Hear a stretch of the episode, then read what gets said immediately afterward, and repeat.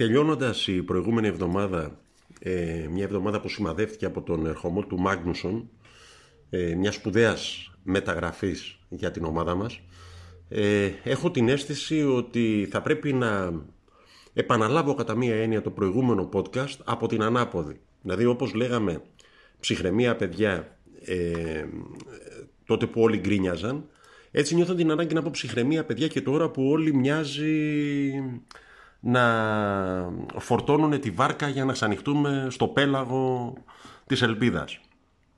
Ε, ψυχραιμία όλα θα φανούν.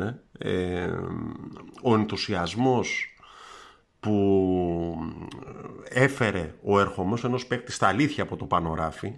δεν νομίζω ότι τα τελευταία χρόνια είχαμε ξαναδεί να έρχεται να φορέσει τη φανέλα με το τριφύλι παίχτης με, του επίπεδου του Μάγνουσον με παραστάσεις από Champions League, από ευρωπαϊκό παιχνίδια ε, που να έχει νικήσει τη Real 3-0 φορώντας τη φανέλα της Τσέσεκα Μόσχας που έμαθε την τέχνη του αμυντικού στην Ιταλία ε, σε, με 40-42 ξέρω εγώ πόσες διεθνείς συμμετοχές με μια ομάδα που έχει παρουσία και σε Μουντιάλ όπως είναι η Ισλανδία. Ε, εντάξει υπήρξε ένας ενθουσιασμός. Ε, εγώ θα πω ότι και σε αυτή την περίπτωση μόνο ότι προφανώς πρόκειται για μια σπουδαία μεταγραφή όλα θα φανούν στο γήπεδο. Ε, μιλώντας για γήπεδο, ε, χθες στο φιλικό αυτό με τον Απόλλωνα της Αγγλίας, την Watford, ε, την ομάδα δηλαδή που ε, υποβιβάστηκε από την Premier League στην Championship. Ε, να σας πω καταρχήν, ξεκινώντας το παιχνίδι, το οποίο είδα με κάποιες διακοπές, ε, εκείνο που μου έκανε εντύπωση είναι ότι οι παίκτες των Άγγλων της Watford έμειναν διπλάσια από τους παίκτες του δικούς μας. Δηλαδή, ε, έλεγες ότι στην πρώτη κόντρα θα ψάχνουμε πόδια στην εξέδρα. Ε, δεν φάνηκε αυτό στη διάρκεια του παιχνιδιού, μόλον ότι προφανώς ήταν πιο δυνατοί ε, οι Άγγλοι, αλλά ο Παναθηναϊκός ε, κυκλοφόρησε καλύτερα την μπάλα, έκλεψε μπάλες, δημιούργησε κάποιες υποψίες ευκαιρίας, κλασική ευκαιρία για μένα δεν υπήρχε ούτε το σου του Καρλίτο εκεί πέρα από το φάλο του Αϊτόρ, ούτε του Βαγιάννη ήδη κλπ. Ναι, εντάξει, είναι καλοί συνδυασμοί που καταλήγουν κάπου, αλλά δεν. Αν επρόκειτο για παιχνίδι, δεν θα, για παιχνίδι επίσημο, δεν θα πεταγόμασταν αν θέσει να φανάζουμε αχ και τέτοια. Όχι. Ε, την μεγαλύτερη αλήθεια σε ό,τι αφορά στο παιχνίδι αυτό και για να μην μπούμε να κρίνουμε έναν έναν τους παίκτες. Αυτό είναι δουλειά του Γιωβάνοβιτς για τον οποίο και κατά βάση γίνονται ε, φιλικά σαν και αυτό. Ε, φιλικά που αφήνουν στην προκειμένη περίπτωση μια μάλλον θετική ε, ηχό για μας που το βλέπαμε από την Αθήνα. Λοιπόν, τη μεγαλύτερη αλήθεια σε ό,τι αφορά στον Παναθηναϊκό είναι, την είπε ο αρχηγός του, ο Δημήτρης Οκουρμπέλης, ο οποίος λέει ότι ε, είμαστε ένα βήμα μπροστά σε σχέση με πέρυσι. Ε, και είναι πολύ σημαντικό για οποιαδήποτε ομάδα, για οποιοδήποτε οργανισμό ε, να κάνει βήματα μπροστά, να έχει μία συνέχεια. Ε, και ο Παναθηναϊκός από ό,τι έδειξε χθες, αλλά και από ό,τι μεταδίδουν τα παιδιά που παρακολουθούν τη δουλειά που γίνεται καθημερινά, κάνει συνεχώς μικρά, μικρά, μικρά βήματα προς τα μπροστά. Είναι πολύ σημαντικό. Ε, δεν μπορώ να αισθανθώ στον πειρασμό να μιλήσω για τον Τσέριν, τον 22χρονο ε, Σλοβαίνο, ο οποίος, για τον οποίο το χθεσινό παιχνίδι ήταν κατά μία έννοια αποκαλυπτήρια. Ε, δείχνει πολύ ψαγμένη επιλογή, δηλαδή είναι ένας παίχτης ο οποίος προφανώς μιλάει στην μπάλα αυτό που λέμε, ε, συνδέει άμυνα, είναι ένα διαφορετικού τύπου οχτάρι ε, και νομίζω ότι ε, πολύ γρήγορα, το είπαν τα παιδιά και ο Διονύσης με τον Τάσο και με τον Κώστα που κάνανε ε, ένα post-game podcast ε, εχθές ότι μπορεί να ήρθε για εναλλακτική λύση αλλά είναι πιθανό πολύ πιο γρήγορα από ό,τι ενδεχομένως και ο ίδιος να περίμενε να χτυπήσει την πόρτα της βασικής ενδεκάδας. Από εκεί πέρα να πω ότι προσωπικά θεωρώ ε, πολύ ελπιδοφόρο το ότι στο χθεσινό φιλικό είδαμε παιδιά από τη β' ομάδα, δηλαδή και τον Σαρδέλη και τον Ηλιάδη ε, και τον Βαγιανίδη, ο οποίος ήταν παλιότερα στην Α, πήγε στη Β, καλά πήγε και στην Ιταλία και το Βέλγιο, αλλά αυτό είναι μια άλλη κουβέντα. Ε, νομίζω ότι η χρησιμοποίηση των παιδιών αυτών, οι οποίοι και του σιδερά φυσικά, ε, ο οποίος ήταν και στην περσινή προετοιμασία, ε, είχε παίξει κάποια φιλικά παιχνίδια με την πρώτη ομάδα και μετά πήγε στην ε, δεύτερη.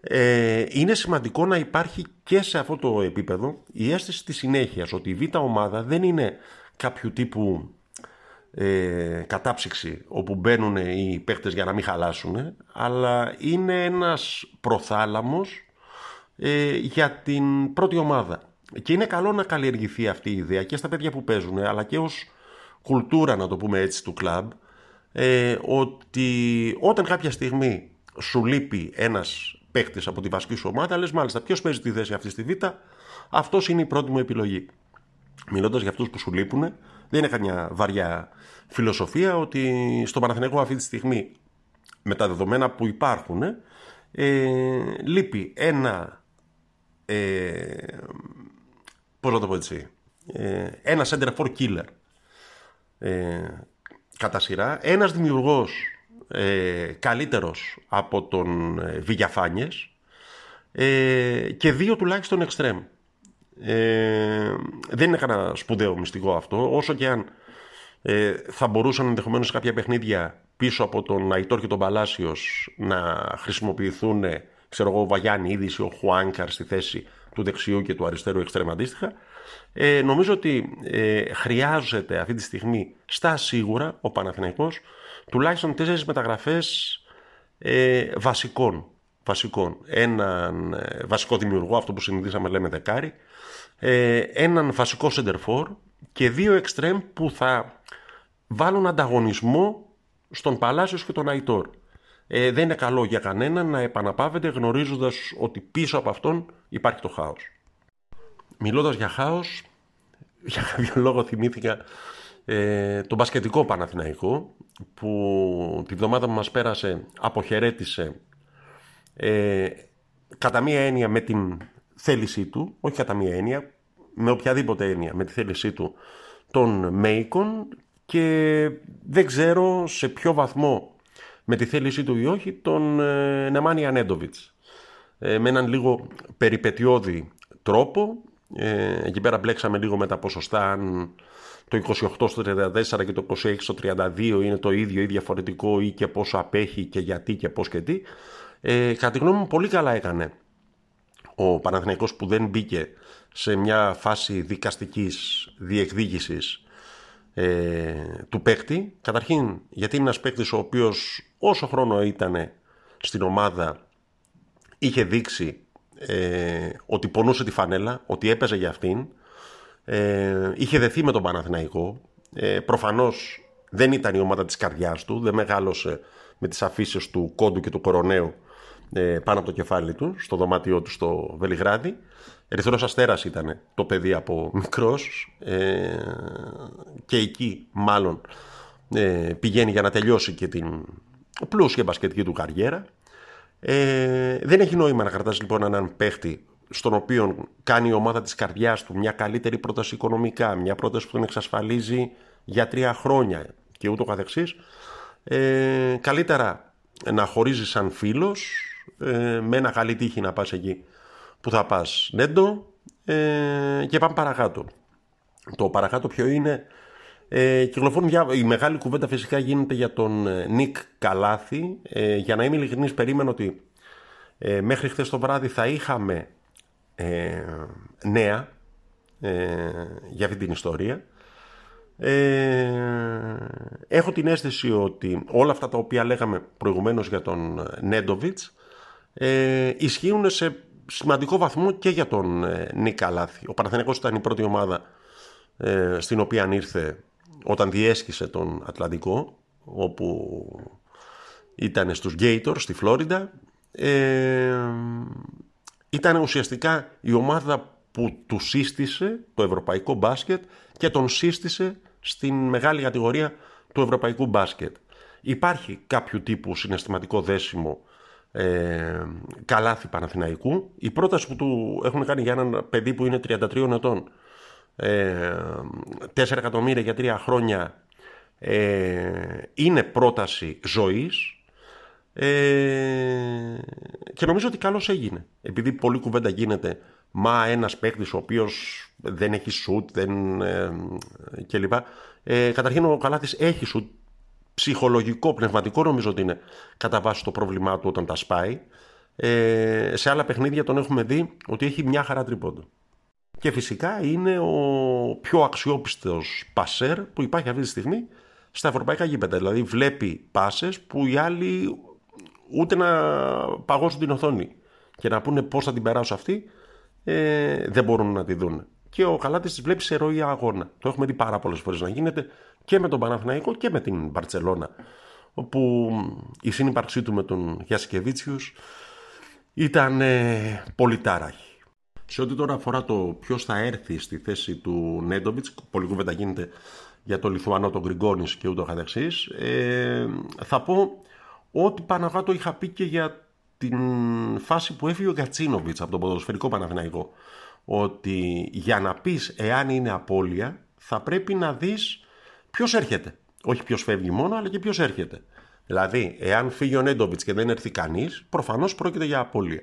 Εάν φύγει ο Νέντοβιτς και, και έρθει ένας πιο χρήσιμος ε, για την ομάδα και το Ράντονιτ παίχτης, ε, είτε λέγεται Γκριγκόνης είτε κάπως αλλιώς, ε, τότε δεν είναι απώλεια. Ε, κάθε φορά πρέπει να κρίνεις όταν έχεις όλα τα δεδομένα στα χέρια σου. Ε, αυτή τη στιγμή, σε ό,τι αφορά και τον μπασκετικό Παναθηναϊκό και τον ποδοσφαιρικό με τον οποίο ξεκινήσαμε το σημερινό podcast, ε, νομίζω ότι δεν έχουμε όλα τα δεδομένα ε, στα χέρια μας και αυτό ας κάνουμε λίγο κράτη ε, στις κρίσεις μας, είτε για καλό είτε για κακό. Ε, ψυχραιμία, κατά πως λέγαμε και παλιότερα στο ραδιόφωνο, παιδιά. Ε, η γκρίνια φέρνει γκίνια, όπως από την αρχή του podcast αυτού ε, λέμε. Ο Τάκης Τσιρτσόνης είμαι, παραθενικός24.gr ε, και για το τέλος κάτι κομμάτι υπενιχτικό.